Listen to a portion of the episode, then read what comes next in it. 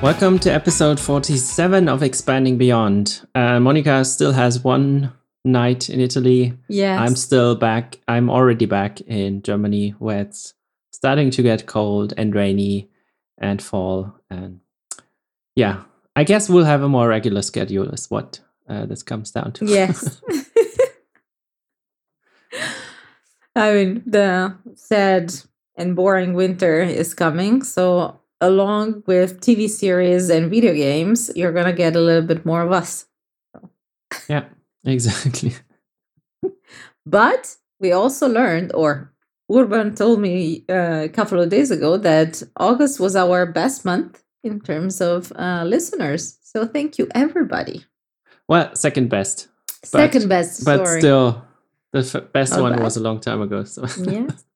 Pretty cool. I'm not sure what we did to deserve this. Maybe everyone was on holiday and bored and needed something to do. But I also got a nice message from a former colleague of mine, Omar, uh, telling me that he came across our podcast uh, and he listened to the last two episodes and he said that he really enjoyed them. Um, and that means a lot because Omar is one of the best engineers I've ever worked with. So it's a, for me, it's a badge of honor that he said something like that. So thank you. Yeah, that's always nice to hear um, from from listeners because we don't normally get any feedback. We just get some numbers of downloads and that's about it. But it's really nice to hear from someone if they Yes. actually enjoy it or not. so here we are. What happened to you this summer? Yeah, so I was on holiday a bit, but I guess that's a bit beside the point. Before the holiday, uh, we had a round of what we call 90 day planning at the company. So this is sort of the second time where we say, hey, all the the product department and all the teams to get um, decide what they will focus on for the next 90 days. Uh, so roughly three months. Um, so it's not fully in quarters. We're sort of fortunately or unfortunately a month off. Okay. so our third quarter or f- ends somehow in November. So we are now talking about 90 days instead. Uh, anyway, besides the point, it's kind of a roughly two day workshop with all the teams where sometimes we do stuff all together. Sometimes it's just the team and uh, product owners and sort of people on that level where we say, hey, this is the stuff we want to do. Here are the challenges. Here's maybe other teams that we might depend on doing some of the work. And I think the main point after that is to present to the whole round what we will be doing Mm-hmm. because it's that's one of the things that was actually missing i think each team knew what they were doing but they w- weren't really sure what the others were doing Mm-hmm. um, and it's kind of not on the one hand it's nice to know what the rest is doing where the company is moving um, but sometimes there are some dependencies that no one thought of someone in the bigger round actually brings them up and then we are actually doing our second rounds of okrs Okay. I th- think they kind of worked. So I, I've always been a fan of OKRs anyway because I like numbers and I'm going up towards a goal. That's sort of one of my my things, right? Tiny steps towards a goal is something that motivates me. So they naturally work for me. But I think they were also kind of nice. We had these constraints of saying, hey, there's this one strategic objective you're working towards, and then you can have some secondary if you want to. And it was kind of nice to basically focus the teams, I think, to say, hey, Mhm. here are the two, maybe three things we will be working on in the 90 days. Because if it's an objective, you want to actually reach it, so you're not picking stuff that is totally, totally out of realm of possibilities. So it's kind of nice to, I think, force the teams a bit to say, hey, these are the things that we think are realistic or at least could maybe if we are lucky are achievable that sort of but nothing that is sort of just a dream Mm. from someone outside that's kind of nice i think Does the planning informs the OKRs or vice versa? yeah i think that's still something we need to uh, work on because at least for my team they we had our okrs and our plan before we even went into the meeting Okay. so it was kind of nice, but not a hundred percent. I don't know. It's it's obviously for each team they have to spend a lot more time before just. I mean, two days and you plan for ninety days. That's just not happening. That's if your team has already an objective and is still worth pursuing that objective, uh, then you don't need that much work actually around figuring out, oh, where should we go? Like, it's kind of a given. I think the order isn't perfect yet. So there was in the, I think in the first day of that uh, two day planning session, there was like the CTO and uh, the head of product, they actually presented stuff, which should have been the input for figuring out what the team works on. But essentially, I don't know how it was for the other teams, but for our team, we had already figured out what we were, would work on, right? So mm-hmm. I think we need to stretch this out a bit more than just in those two days. But yeah, I think it's we are getting there. I would say it's not the perfect setup, but it's much better than it was before, where basically each team works on their own thing and they don't necessarily know what the others are doing. Interesting. I mean, we have quarterly planning, or we started having quarterly planning. I mean, the teams were doing that also in the past. What I think changed substantially since the arrival of the new CPO and the arrival of my PM that is leading a lot of these initiatives is that those plans have been actually discussed in a round of sessions with i mean you can consider engineering a stakeholder to product. So there were a few sessions in which we discussed uh, what was the very basic. What is the what is really our objective as a company? What is that we want to to do? Uh, which are the users we want to speak to? What are our most important? Well, how do you say that in English? Assets. That's what I wanted mm-hmm. to say. And based on that, there was a reshaping, uh, so a, a bit of a reorg within product engineering. New teams were formed, others where the objectives were still the same, they would stay the same, like mine, for example. But the most important part was that we had a few conversations with the PM to come up with a roadmap that then we presented to other teams that might have uh, some interest in what we would do. And then there's a company accessible source where you can go and look at these roadmaps moving over time. Um, so it, it has become very tangible. I mean, it's what I like about it is that it's an iterative way of working. So we did this, then we're now starting to define how do we define those initiatives? Uh, how do we come up with you know like the milestones proper documentation and so on? And of course those initiatives that planning was informed by the former okrs the one of the quarter that was uh, starting. But i think or at least in my experience there's also a lot of feedback signal coming back to the okrs what is actually feasible or not and there you know like you also steer a little bit the objectives yeah yeah, we'll have to see how it plays out. I think mm. it's it's good that we are moving somewhere where we say, hey, this process isn't yet perfect. We need to try out stuff. Yeah, yeah. I guess that's the main thing. How collaborative was discussing these things with the other teams? Did you see some challenging moments in aligning, or was it more like, uh, oh, cool, cool, cool, cool? So for our team, there wasn't much because we are sort of on on a bit on the outside of the whole um, ecosystem. Um, we basically do do our own thing. We are also a very mature team. I think it's like three of the four developers are fairly senior. So it's if we need to do something somewhere, we just do it, and we don't necessarily wait on other teams to find capacity on their side.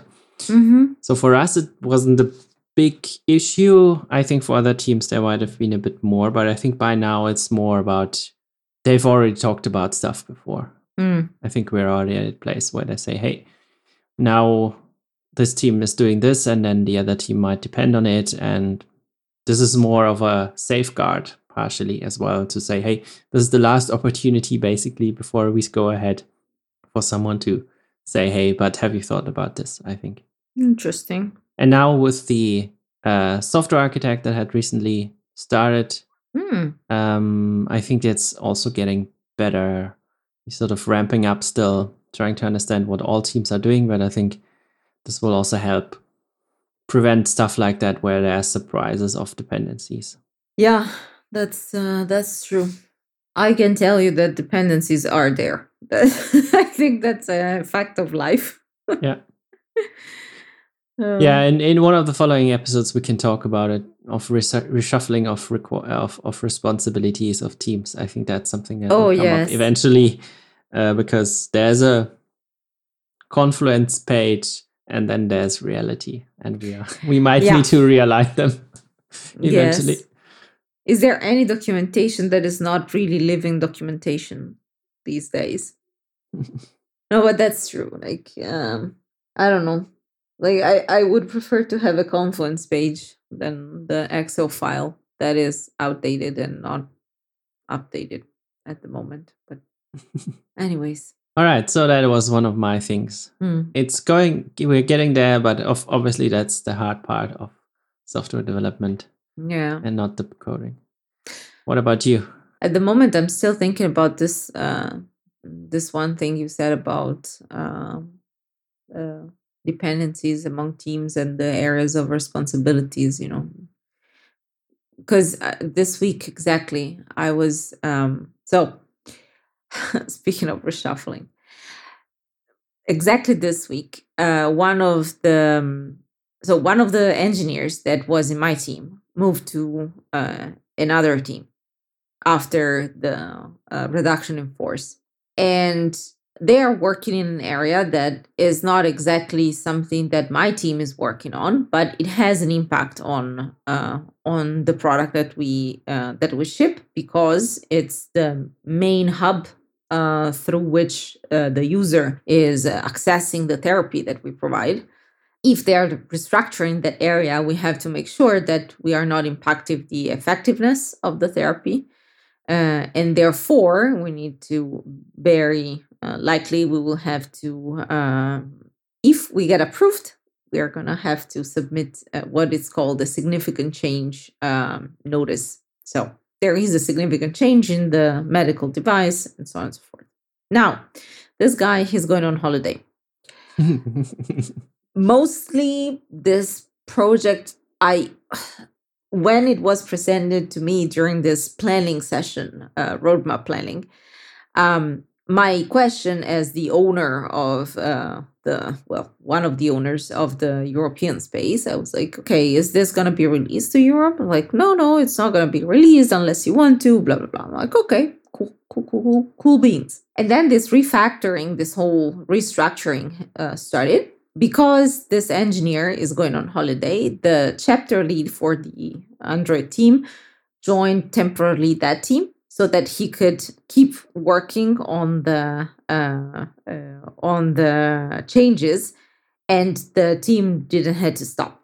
And rightfully so, he raised the point. It's like, guys, we are having three versions of the central hub at the moment in our uh, in our product because our three products are at different stage of maturity from a product perspective. So how about we kind of simplify that?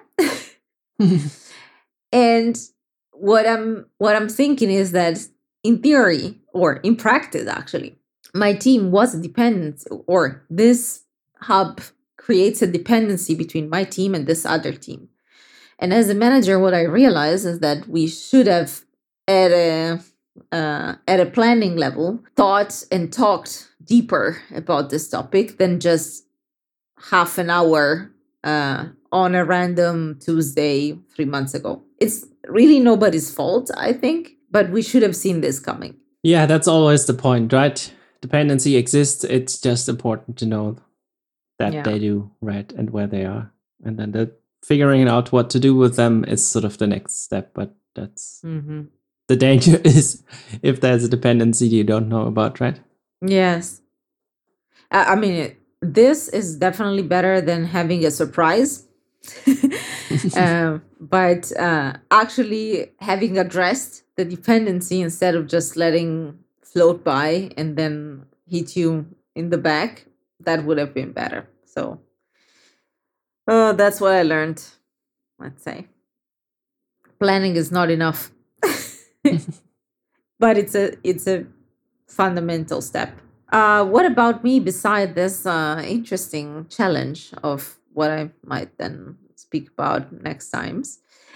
Um, I have an update on uh, what I uh, shared last time. This release testing, basically temporary hat that uh, I'm wearing, this release testing coordinator. Um, I remembered. So, uh, recap for those that don't know, it's like uh, every time we make release, of course, we want to test the release. In the past, it was the quality assurance team that was uh, doing that.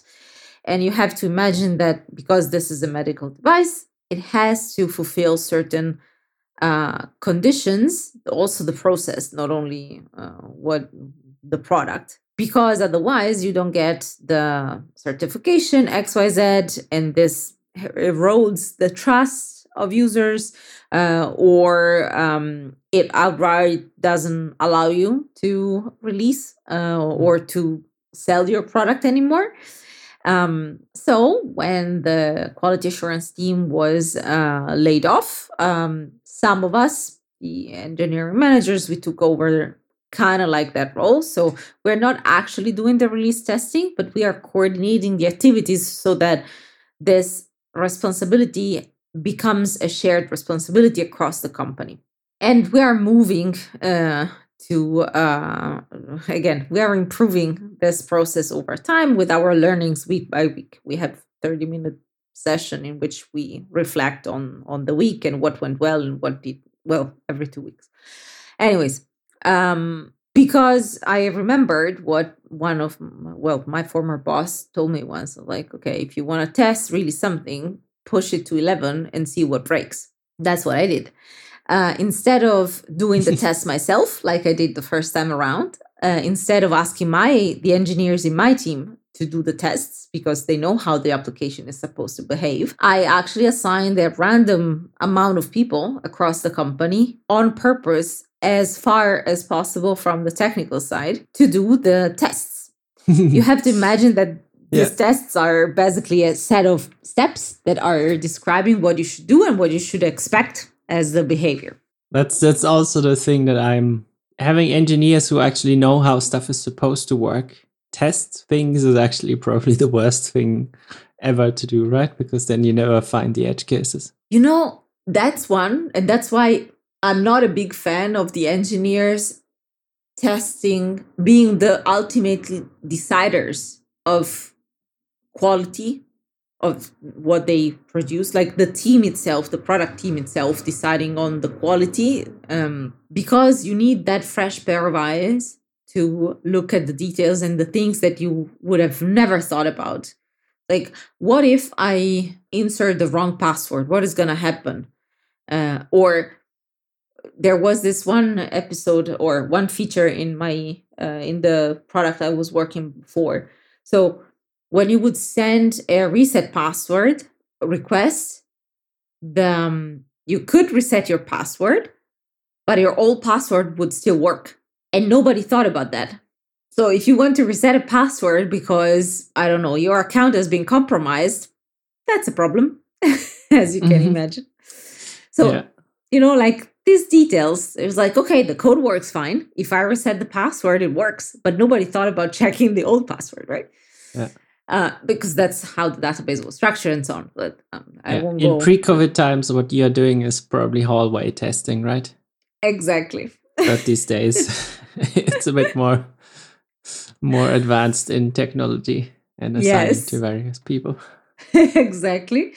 Um, so I picked a few people and I asked them to do the test. I provide them written instructions on how to uh, look at the test and uh, what to do while they were blah blah. So how to use the interface. And I got so many questions back. So many. You have no idea. Like the first, I was fairly confident we would pass the tests, but then I started seeing all this red, and I was like, "What is going on? Why? Why everybody says that these tests are failing?" because, for example, many people didn't have access to certain parts uh, of the system, or um, they and this goes back to what you were saying about like not the engineers testing their own stuff. It's true but on the other hand you need someone that is also well smart is not the right word uh, but knowledgeable enough to understand what is supposed to be happening behind the scenes and understand that the behavior even if it's not exactly what it's supposed to look like maybe there's a difference in a word in the copy that you have in the uh, in the in the test or there's a few screens in between. Like but ultimately can the user perform that action? What is the status of the system after this has happened? Has that failed? Because if we're checking for copy of there's plenty of tests that are going to fail yeah. Someone is updating the copy behind the scenes who knows? Or maybe like we have carousels in our app and that content is controlled by the dashboard. So it might happen that one exercise is in the second carousel instead of the first. Is that really a failing test? Like where is the boundary there? There might be reasons why the exercise is in the first carousel instead of the second but then it should be clearly stated what to expect. So and that's what one of the things that I noticed. It's you need someone that is knowledgeable enough about how the system is supposed to work to understand where is the boundary between a failed test and a and a, a successful test. Mm-hmm. Um, but you also have far too much context uh, when providing information to others to really understand how deep you need to go for uh, teaching someone that has no I don't know, like no real um, knowledge about that part of the system as you have. The example I was uh, doing before in the pre-recording, like I gave this um, uh, this test to someone where I said is like, okay, log in with an active account, and someone was like, okay, but what is an active account? And in my head, an active account is an account that has an active subscription. But an active account could also be an account that uh, hasn't been deleted or is an account that um, has received and confirmed uh, the account creation. So there mm-hmm. are far, th- there's a lot of nuances that I gave for granted that instead for others are questionable. And that's where I think there is value in, if albeit frustrating, yes, uh, but there is value because I learned a lot about what how should I have behaved if I really wanted to have uh, the rest of the company help us testing this uh, this product. Yeah, and the question is, how far do you want to go, right? Yeah. How much context do you want to spell out, and how much you want to require from people who do the actual testing? Yes, and another thing on top, how much time and therefore money do you want to spend making this a shared responsibility to lower the cost on your engineering team while sustaining the cost of you know like training everybody else in being a good tester? Mm-hmm. so where is the you know that automation graph with automation and manual crossing the line? Where is that moment? Uh, how far do you want to go and it was an interesting and humbling experience um, because I I am the person I am, so I rant very often. Like, oh, how hard can it be? It's like it can be very hard. Dumbass.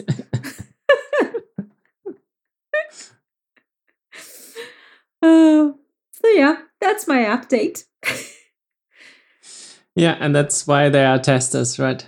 Yes, exactly. That's why there are testers, and uh, that's why I backpedaled on my approach.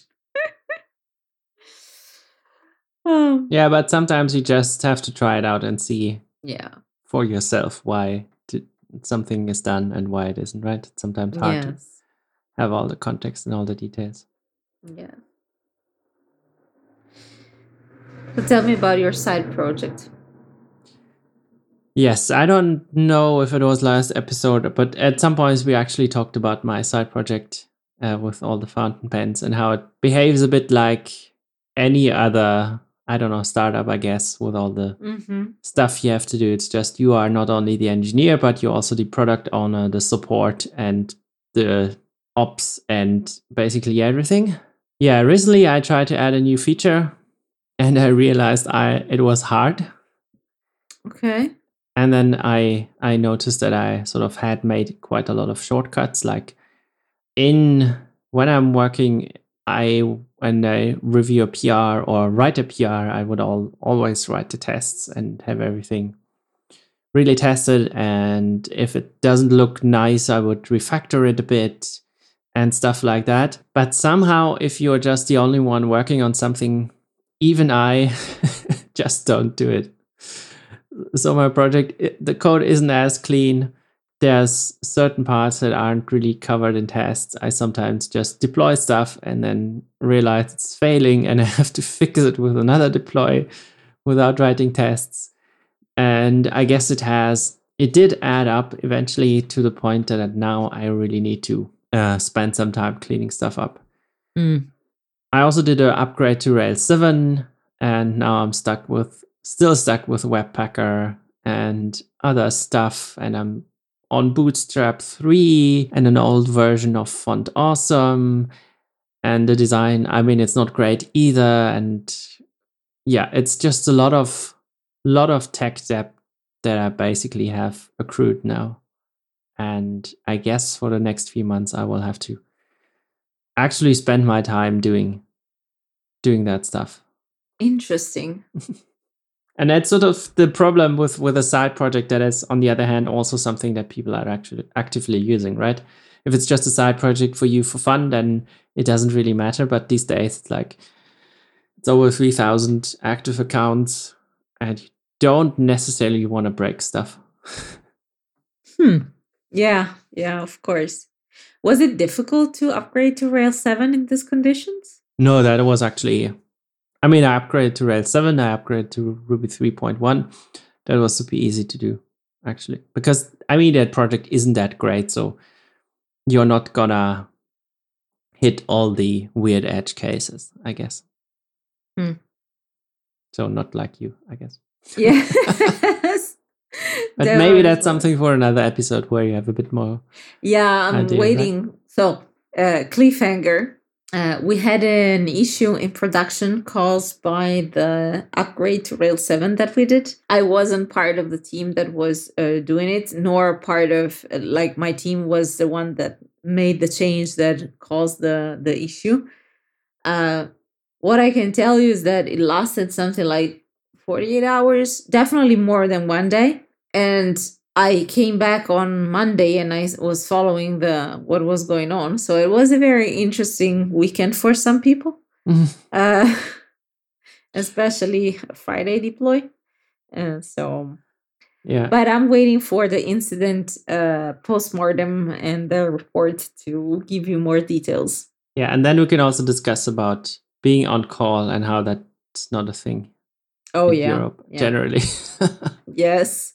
I think we covered it at some point, uh, saying that I, I'm not sure what would happen if something broke in on the weekend in my company. It was what was the name of it? Uh, Mr. Mus- Colonel Mustard in the in the library with a candlestick for the Cluedo funds. I'm a children of the 80s. You have to abide. Whereas I am just much more younger than you are, right? Yeah. Yes. So much younger. Yeah. A few days maybe or something. I don't know. Maybe. Or I don't even know. Maybe I'm a few days older. I forget. Huh. Yeah. So what what I did, uh, sort of, the other thing I noticed with the side project is basically I had a lot of ideas and I have a lot of things planned, and it's an open source project. But I, all the things I have planned are basically either in my head in a notebook I have on my shelf, or as post-its on on a actual real life Kanban board on my wall. Mm, And it's therefore no surprise that no one is actually contributing. Because how could they? It's just a random Rails project. How do you know where do you start changing stuff, right? So that's sort of the thing with open source. If you want to people want to have people actually contribute, you actually have to spend the effort in making it easy for them, or at least possible. That makes me think. So in the past, I tried a few times to help out with, you know, like you have Hacktoberfest, you have, uh, there's a couple of other initiatives here and there. Like uh, there is this uh, website called Code Triage where you can go and find projects that need your help, uh, open source, of course. So I tried to, you know, like get into contributing a little bit more. I managed only once exactly for this reason.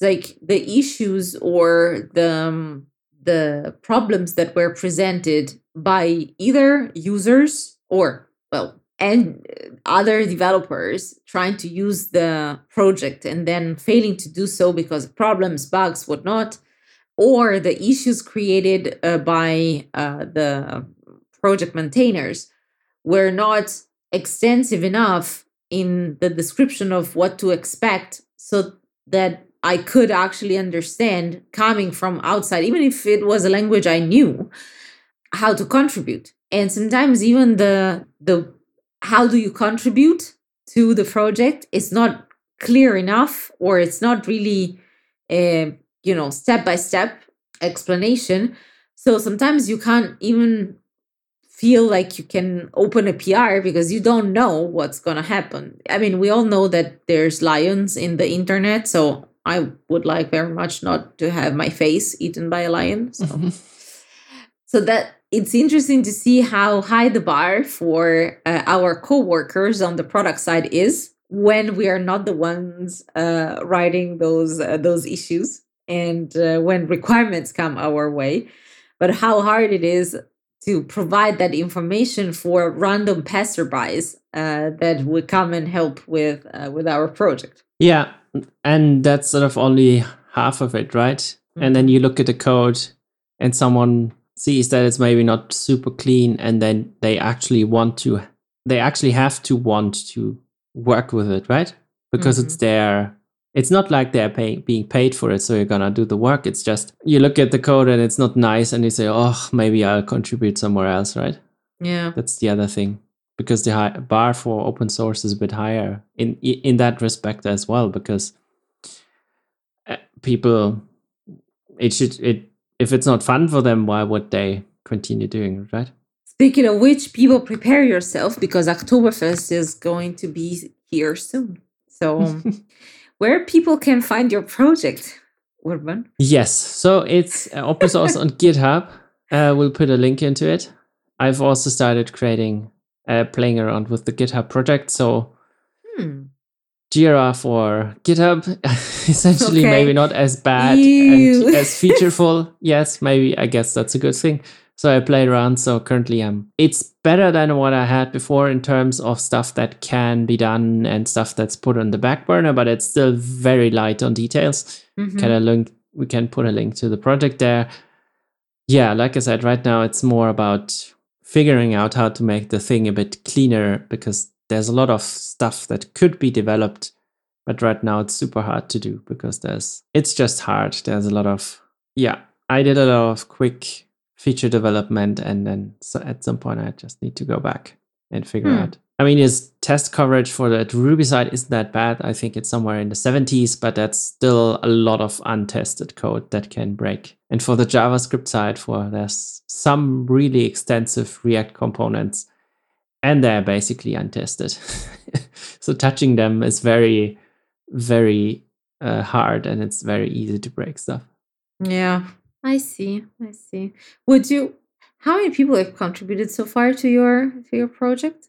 Is it only you? Basically, yes. There were a few people that expressed interest and looked around a bit, but nothing came of it. And I don't mm. fault them because it's very hard to. It's not a huge project a company would have, but it's big enough that it's not easy to get into, I would say. Mm-hmm. I don't know. I need a project for winter. I might help you ironing those issues just by asking questions. Yeah, and then I will have to. And it's the same thing with as with your testing, right? Mm-hmm. I have a lot of context, but now yeah. I need to put it somewhere that someone else can actually understand it. yes. Oh, it's so hard to write good documentation and and uh, also good uh, good readmes and and so on. Everybody always points to this. I mean, it's out there, so I assume many people know about it. This technical writing, uh, let's call it a course from uh, um, from Google. It's free for all. It's really, I mean, in a way, it's basic stuff in the sense that it's those common sense kind of things. Um, it's like, yeah, of course. Why didn't I think about it? Like, for example, do not use passive verbs. Always use the active ones. Mm-hmm. Do not use things like this all the time. Specify what this is. We're not here writing an essay. You are here to make things clear for people. So use the actual name, even if it's repeated 20,000 times. It doesn't matter. Or uh, short sentences. Always have short sentences because it's more readable. Yeah, that that's targeted at the Germans, isn't it? Possible. but believe me, Italians can be quite convoluted. We are taught that, you know, like, oh, you have to write this way and that way, and there's very long sentences, they have to be musical. Yeah, so it's you're not alone, brothers and sisters out there. But there's a couple of tools that are actually quite interesting to use. Uh, I don't have yet the paid version, but for sure, for one of the two, I would like to have. So one is Grammarly, Mhm. and even the free version is very useful because it helps you with synonyms, it helps you with a bunch of things. Correct spelling, of course. But the second one that I discovered is called Hemingway and uh, it allows for uh, markdown for text. So it's already amazing in that regard. But it's a kind of tool that tells you exactly these kind of things, how convoluted your sentences are. Uh, and while you write, it becomes increasingly red uh, in terms of color. Uh, so it tells you when you're moving towards uh, the danger zone. Uh, and I found it quite useful to. Uh, it's basically an automation for editors. So you, on your daily job, it's hard to have your own editor, uh, and we are technical people, so we should know how to uh, how to write clearly. But it's hard. Therefore, uh, someone came up with that. to help us. Um, and the paid version also allows for uh, picking the tone that you want to have. Um, Mhm. So if it's uh, something that it's narrative, or if it's a technical document, if it's uh, something that is um, supposed to be uh, conversational or not. So it's very well uh, made. I like it a lot, as you can imagine. So that's my shameless plug. Nice. Yeah, I try to just have a podcast and not write stuff down too much. it's easier. I remember you once telling me like so I, I I wrote to you that I would like to, you know, like unroll our podcasts and make, you know, like an index of the topics we have discussed, that kind of stuff. And I was like, you want to write? Crazy? like that's why we have a podcast, so that we don't have to. True that. Yeah. I never did, by the way, as you can Mhm. imagine. It's still in Yeah. my to-do list, you know. Yeah. Sounds like a lot of work as well. Yes. Not only writing, but also figuring it out. Yeah. And that's the best way to procrastinate. Find Yeah. complex things to do. All right. And to round it out, maybe a shorter topic from your side about, I guess, equipment. Yes, yes. Um an interesting side effect of the reduction in force we had uh, has been that, as you can imagine, a lot of equipment is back.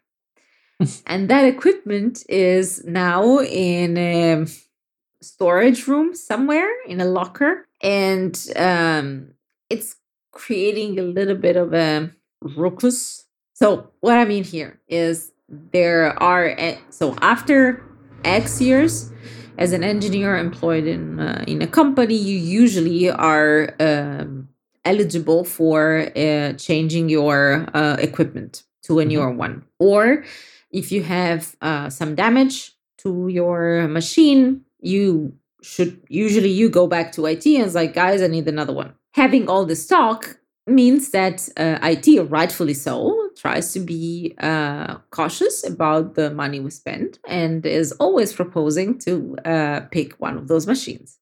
As you can imagine, some people are not that happy because those machines vary in size and specs and um, characteristics. So you, originally you had a 16 inches MacBook Pro with M1, and then you get a 13 inches MacBook Pro with uh, M1.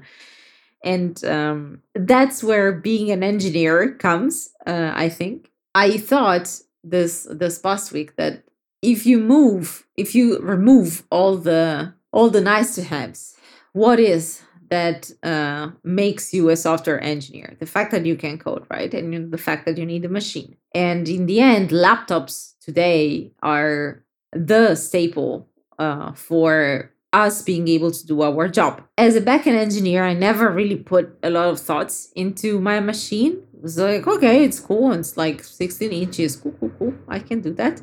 Uh, or it's uh, it has 20 gigabytes, uh, 32 gigabytes of, of RAM. I usually notice that I'm lacking RAM because uh, Firefox is open on Google Drive uh, documents or something like that. so the browser is eating all the memory. You're clearly not running Docker. Mm-hmm. That's the thing. I never, I, and I know a lot of backend engineers that do the same also at my current company.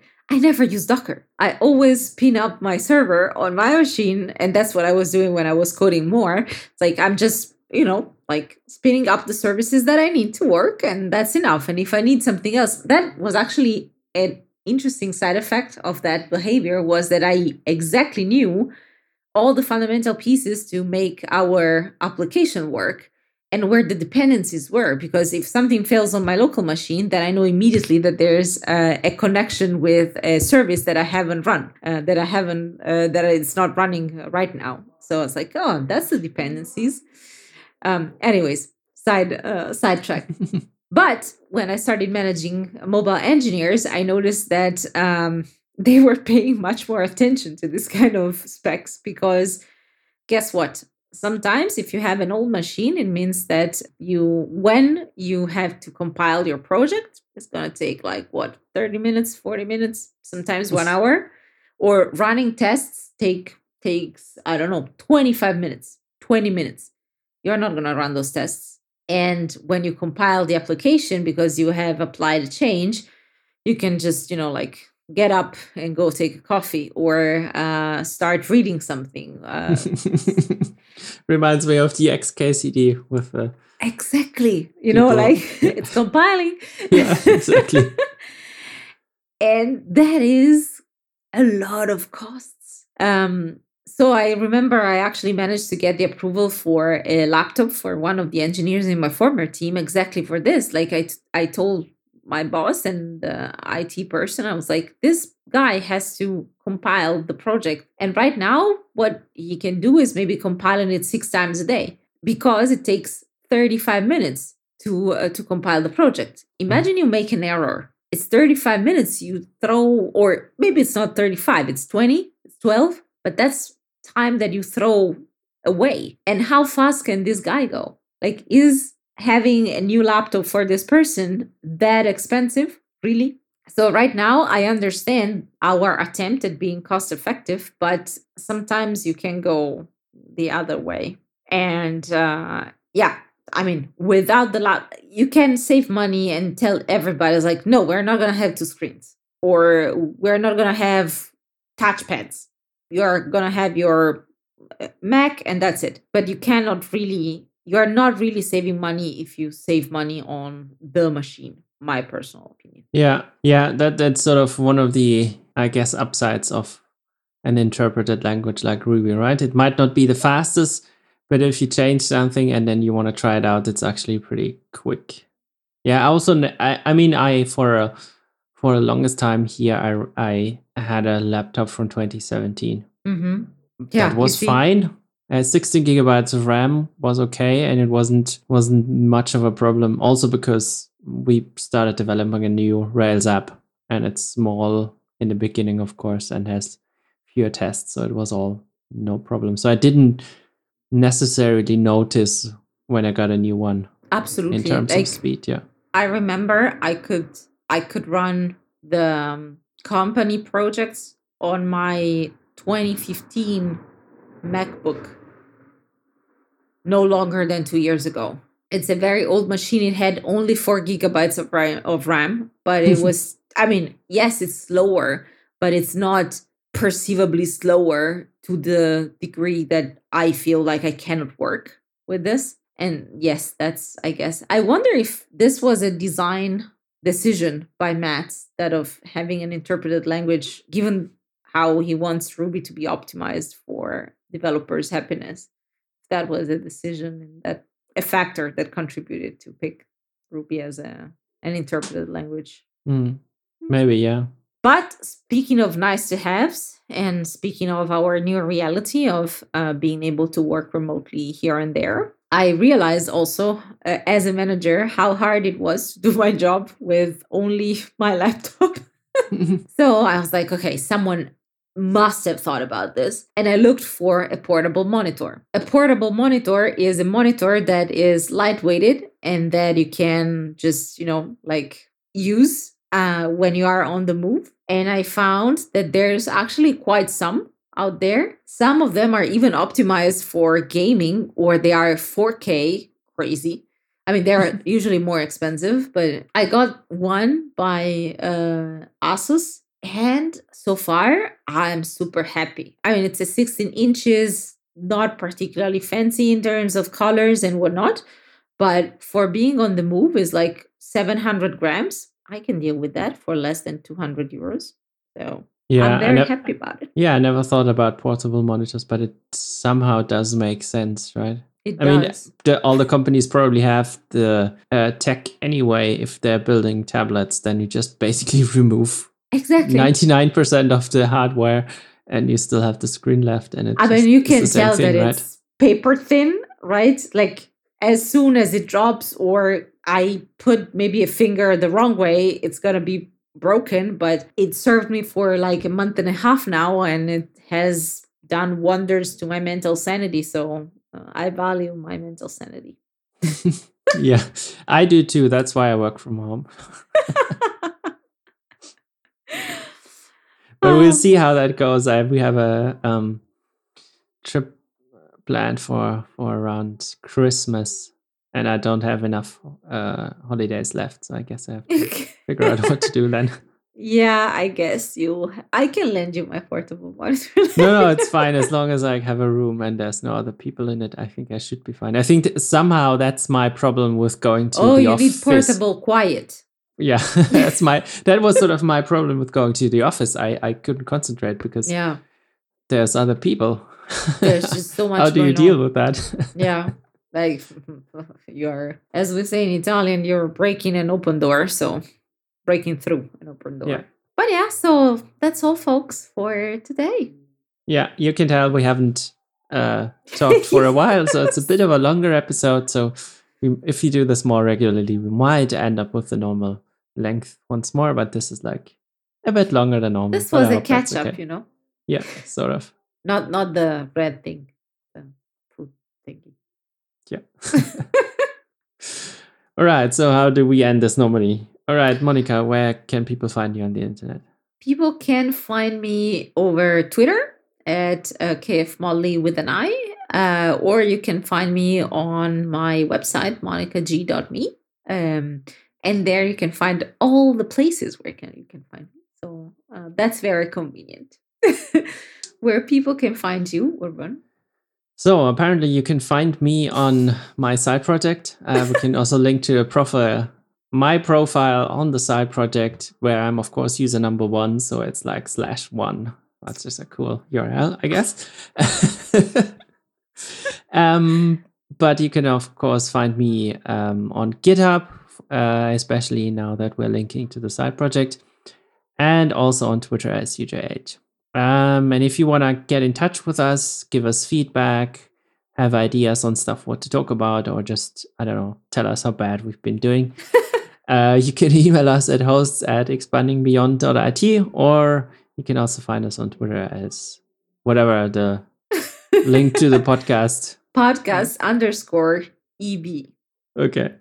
True. yes. Or you just uh, talk to us in person on Twitter. Uh, especially if you are a Chinese lawyer trying to ask us if we want yes. to register expanding beyond as a trademark. yes. But thank you for reaching out, people. Uh, see you next time. Bye bye. Bye bye.